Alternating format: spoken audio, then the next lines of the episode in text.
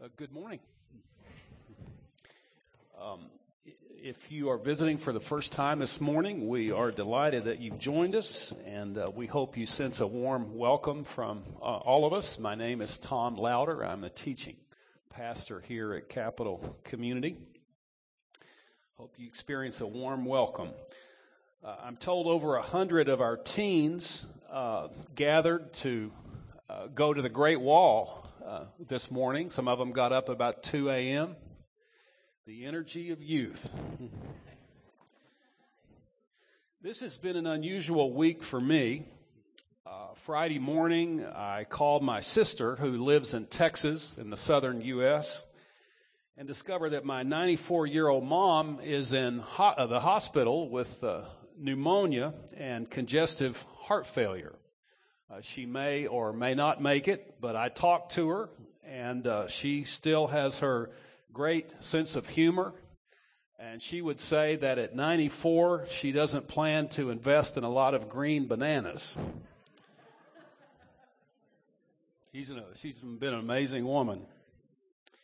Uh, two months ago, uh, my wife Iris and I were in Thailand, and Iris's dad called her with the news that he had just been diagnosed with a very lethal form of lung cancer. Uh, Iris went back to the States for four weeks in February to help him during the first uh, phase of the chemotherapy. But if the statistics hold, uh, he has about 10 months. Last June, we discovered my 41 year old nephew, who's really more like a little brother to me than a nephew, has an inoperable, fast growing brain tumor that uh, probably will mean he has about 24 months of life uh, left. Um, all this has led me, I mean, this is something that's very new and, and our experience and my, my and Iris's experience. And so it's really led me in recent weeks uh, to think much more deeply about my own uh, future. What horizon can I realistically expect out there? So I get on the net and I start looking at the statistics of people, like, you know, American Caucasian males. And if the statistics hold in my case, I've got about 23 years. Let's go. Now, if you were out to dinner with friends last night, I doubt seriously that the discussion turned to death or dying. Um, I uh, can't remember uh, ever having breakfast with a buddy and asking him, uh, So, hey, Harry, uh, when are you going to die? Um, we normally aren't comfortable talking about dying. Uh, we rarely think very much about it. And this is despite the fact that everyone, every one of us, has an absolutely unavoidable appointment uh, with death, and uh, every person seems to die successfully. Um, I'd like to direct our attention this morning, uh, this Easter Sunday morning, uh, to a passage in the Gospel of John that has the potential to profoundly uh, transform our thinking about our future, our destiny in this respect. Uh, the passage can change our perspective from avoiding even the thought of it, uh, trying to just push it completely out of our awareness at all times, to seeing it as potentially a portal through which we can travel into a life that is beyond our wildest imaginings, and which the scripture promises. Now, the fourth book of the New Testament, the Gospel of John, is probably the most profound of the four short accounts of Jesus' life that are contained in the New Testament. It's evident in the book uh, that before he wrote, the Apostle John planned very carefully exactly what he wanted to say about this person that he had encountered some 50 years before and that had dramatically changed his destiny. And so John describes seven specific miracles in his account that he had seen Jesus perform and seven dramatic statements uh, that Jesus had made about himself. uh, sometimes particularly in reference to those uh, miracles. Uh, John's goal in this pattern is to lead you and me and all the readers over the centuries into a recognition of the utterly unique identity of Jesus of Nazareth. In John chapter 11, verses 1 through 44, contains one of the most remarkable of these uh, patterns. And we're only going to focus on a few of these verses for time considerations this morning. But John chapter 11, verse 1 through 3 begins with these words Lazarus from the village of Bethany, the brother of Mary and Martha, was very sick. His two sisters sent a message to the Lord Lord, the one that you love is very sick. Now, this passage introduces us to this man, this individual named Lazarus, and his two sisters. Uh, elsewhere in Scripture, we get some brief glimpses of the two uh, sisters. Uh, more than once, Jesus had dinner in their home, uh, which was in this village, which is not far from the city of Jerusalem. Now, Martha, apparently the older of the two, by temperament, was uh, very committed to acts of service. She apparently was one of the folks who, let's get it done, uh, kind of a, a, person. But Mary, on the other hand, was more contemplative uh, type of a person. She was really keen to listen carefully to the teaching of Jesus when she had the chance, and she was willing to push aside other priorities to do them.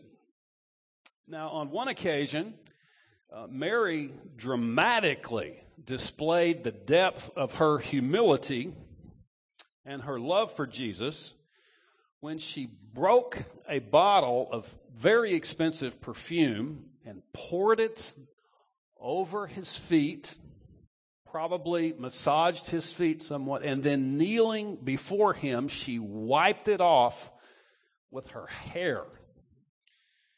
Now, Mary and Martha had seen Jesus perform uh, some miracles of healing people, so they knew he had the ability to help their brother.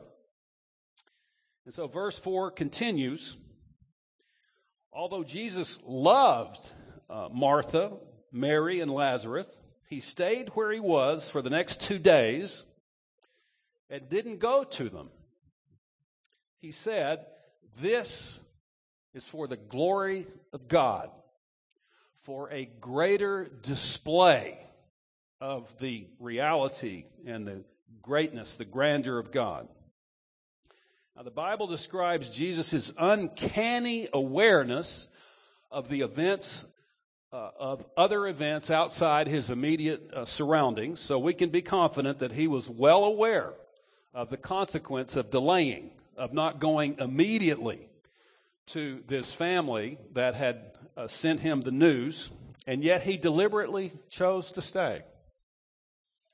He loved these three people, but he had a bigger, broader purpose in mind than simply immediately fixing their situation or providing immediate relief to the challenge that they were facing.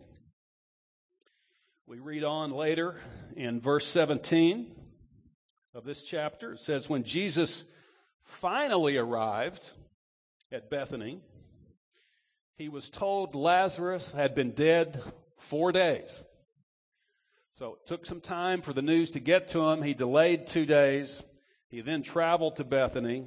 Lazarus had been gone for these four days. Said many had come to pay their respects and console the sisters on their loss. And when Mary received word that Jesus was coming, she went to meet him. And then she said to him, Lord, if you had been here, my brother wouldn't have died. So she expresses faith in Jesus' ability but also her frustration that he hadn't come. Now, a guy named Philip Keller is, uh, has been one of the most popular uh, Christian writers in the last uh, 20 years. And uh, one of his bestsellers is a book called Disappointment with God. And in the book, he describes uh, how genuine, sincere Christians, believers, Christ followers, can reach times in their lives when God appears to have failed them. They had hopes, they had dreams, perhaps about their lives, their career, their health, their family. And then those hopes were not realized. Time passes. And so it can be very, very difficult to be in a situation, particularly in the loss of a family member like Mary and Martha experienced, but even less even if, the, if it's not such a dramatic hope and dream in our hearts, if God does not show up sometimes in the way that we passionately desire for Him to, and that we expect Him to do, then it can be a very, very difficult test of our faith. So, Martha uh, clearly believed in some way that Jesus had failed them. His uh, deliberate choice to not show up, that is, Jesus' choice to not show up in her timing, though, was ultimately intended to mature her and her sister and greatly deepen their understanding of the truth greatly expand and enhance their understanding of the identity of this amazing person who had come among them. And then, uh, went in his own good timing, Jesus revealed his identity to her in an completely new and a greater way when he made this remarkable statement. He says, I am the resurrection and the life. He who believes in me shall live, even if he dies. And everyone who believes and lives in me shall never die. Now, Martha was well acquainted with Jesus. Uh, she understood in fact, stated flatly that she believed that Jesus was Israel's promised Messiah, the only begotten Son of God. And yet there were aspects of his authority, of his power that she had not yet begun to understand. And so in this encounter, in these dramatic circumstances, in the pain and the grief and the struggle and the confusion, of this moment, Jesus is saying to her that he has authority even over death. And that those who believe in him will live eternally. Now, uh, one of the pivotal moments in my life uh, was in my third year of college. I was a non Christian young man, but I had just to be, try to be intellectually honest and well read. I'd begun reading the New Testament. I'd been reading some of these words in the Gospel of John because one of my mother's friends, who was a Christian woman, had suggested when I asked her, you know, what, should I, if I was going to try to read the Bible, where should I read? She said, well, you know, read the Gospels, but I would suggest reading in the Gospel of John. So I'd begun reading in that book, and uh, I then discovered the great C.S. Lewis, the Oxford Cambridge uh, scholar, a great Christian uh, author and man uh, of previous decades of the 20th century. I discovered him in a completely secular bookstore across the street from campus. Bought a couple of his books, and one morning in the undergraduate library, as I was reading his book, Mere Christianity, for the first time, I read these words and many of you, I know, have heard them, but it's worth repeating. Lewis says in the book, I'd like to prevent anyone saying the really foolish thing that people often say about Jesus. I accept him as a great moral teacher, but I cannot accept his claim to be God. That is the one thing we cannot say. A mere man who said what Jesus said about himself could not be simply a great moral teacher. And Lewis states it very clearly. He says he would be a lunatic or a great deceiver. You must make your choice. This man was and is the Son of God, or else a madman or something worse. You can call him a fool, you can uh, call, or you can call him Lord and God. But let's not come up with any pat, uh, nonsense about him being simply a great human teacher. He has not left that option open to us. He didn't intend to. Lewis was a man who grappled deeply with the teaching of, of the New Testament, and even particularly in these seven statements that Jesus makes in this book about his identity, and given his uh, logic, the force of his logic, he knew that assuming the New Testament manuscripts are reliable, and there's certainly a great deal of evidence that there are, Jesus doesn't offer us too many options. Uh, no one who made these kinds of statements about himself, unless they were true, could be an honest and good moral teacher. So, after telling Martha that he has authority over even death, he describes uh, a condition and a gift for experiencing eternal life. The condition is believing. John uses the word believe 98 times in his 21 chapters. It's one of the key words in this book. It means to put confidence in, to believe, uh, to be true. And Jesus had previously described the results of believing in John uh, chapter 6 and verse 47. He says, I truly say to you, the one who believes has eternal life. And this Greek word zoe, life, uh, as we discussed a few weeks ago, is very different in the common life that we share with the animals and all people that we, we're breathing, we're living, and animate. This is an, what, what Jesus is describing here is a type of life that originates in God alone.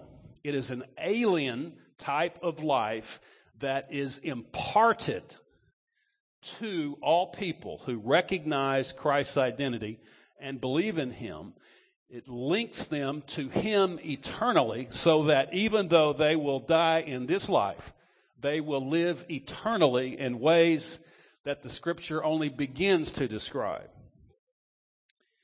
And uh, I, uh, I know my mom, um, she, I, I visited, I, she has some glimpse of this. Uh, she's not long for this world. Um, went back this summer um, and uh, spent a little time with her. And I noticed that uh, when we were in meals, uh, the family was all together. That uh, in the past, that you know, she engaged in the conversation. She was interested in sharing and communicating, but she's really quiet, wasn't saying much. But um, I uh, then took her to lunch one afternoon, and uh, said, "Mom, you you're not you don't you're not talking much like you used to. I mean, um, you used to engage when we were all in the conversation." I said, "What's going on?" She said, "Well, I just don't have much to say." And I said, "Well, yeah, I know you have some time alone. She lives with my sister, but she does have you know plenty of downtime since she's not exactly working ten hours a day." And I said, "What do you think about uh, when you are alone sometimes?" And she just quoted a verse of scripture. She says, she quoted this verse in Paul that says, to depart from this body is to be present uh, with the Lord. And, and I said, So you think about that a lot? She says, All the time. So she has glimpsed something of her future. And as a result, it has become a, a type of hopeful expectation for her. She has no fear of death, or she doesn't want to suffer uh, but she is a person that has come to grips uh, with this impending appointment that she has. And she is at, at rest and at peace with it and even has, has retained her sense of humor. It's a, it's a beautiful thing. This is precisely what Jesus is talking about in this passage. But back to our story and to conclude. Uh, Jesus was finally taken to Lazarus' tomb, uh, and when he arrived uh, there, uh, John tells us, John 35, that Jesus wept. He, uh, never, he was doing exactly what God the Father wanted him to be doing in this moment, and yet he still was suffering emotionally. He was witnessing the grief and these the pain and the struggling of these people that these two sisters with whom he had this very close and deep uh, relationship and when he saw that it touched him so deeply emotionally that he wept and the point for us is that even if and when we are fulfilling uh, God's will this doesn't uh, shield us uh, from struggling deeply and suffering at times emotionally. And then finally, in verse 39, Jesus then said, Roll the stone aside. Lazarus had been placed in this stone tomb, and at the time, uh, for those who could afford it, they would have these big stones they would roll over the tomb, as some of you know. Jesus says, Roll the stone aside. Uh, haven't I said to you that if you believe, you will see uh, the glory of God. And they removed the stone, and Jesus cried out with a loud voice, Lazarus, come here.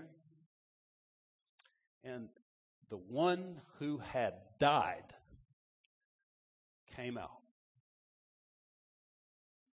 One of the two most dramatic miracles in the life of Jesus that astonished and electrified all the people that had witnessed it and that did witness it. They believed in him, and they, along with his disciples, then became the core of a group that would follow him and then ultimately spread this news, this amazing news about this person uh, around the world at the time. Uh, this uh, morning is Easter Sunday. Millions of Christ followers around the world are, of course, commemorating the resurrection of Jesus. And as believers, we believe that uh, in his return to life from death, we see the final proof, the irrefutable proof of his divine identity and the reliability uh, of his teaching. Now, you may be in a great place uh, this morning uh, in your life. Uh, you may feel full of life. You may feel like you're on top of your game. Uh, your uh, relationships and job and future may appear to be bright, and if that's the case, that's wonderful. On the other hand, uh, some of you may feel like that at this point your hopes are dying or have died. You may feel like your marriage, uh, your career, uh, some of your friendships have died. You may be in great pain or confusion, uh, not understanding remotely what God may be doing in your life. But as a, as a Christ follower, the message of this story, among one of the lessons of this story, is as a believer, be hopeful. Jesus knows what he's doing, and he knows precisely when to show up and to act in your life in circumstances, not only to mature and develop you personally, but to expand your understanding of the beauty and the glory and the greatness of Himself in a way that is uh, life changing.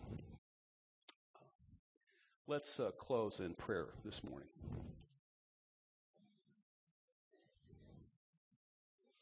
Our Lord, thank you for coming among us. Um, as my brother Rick Lehman said to me yesterday, you, you cast yourself into hell. You, in a sense, threw yourself under the bus uh, that we might be forgiven. And that is an astonishing display of your commitment to us, of your love for us, of your grace towards us. And we thank you that you are the authority over death, that you prove that by returning to life from death, that you live eternally, and that you grant us eternal life. I pray that that life would be real in each of us this morning. I pray particularly for those of us who may be struggling or in pain. I pray in your timing you would bring the resources and the encouragement and the hope and the counsel that you know that they need. And we pray in Christ's name.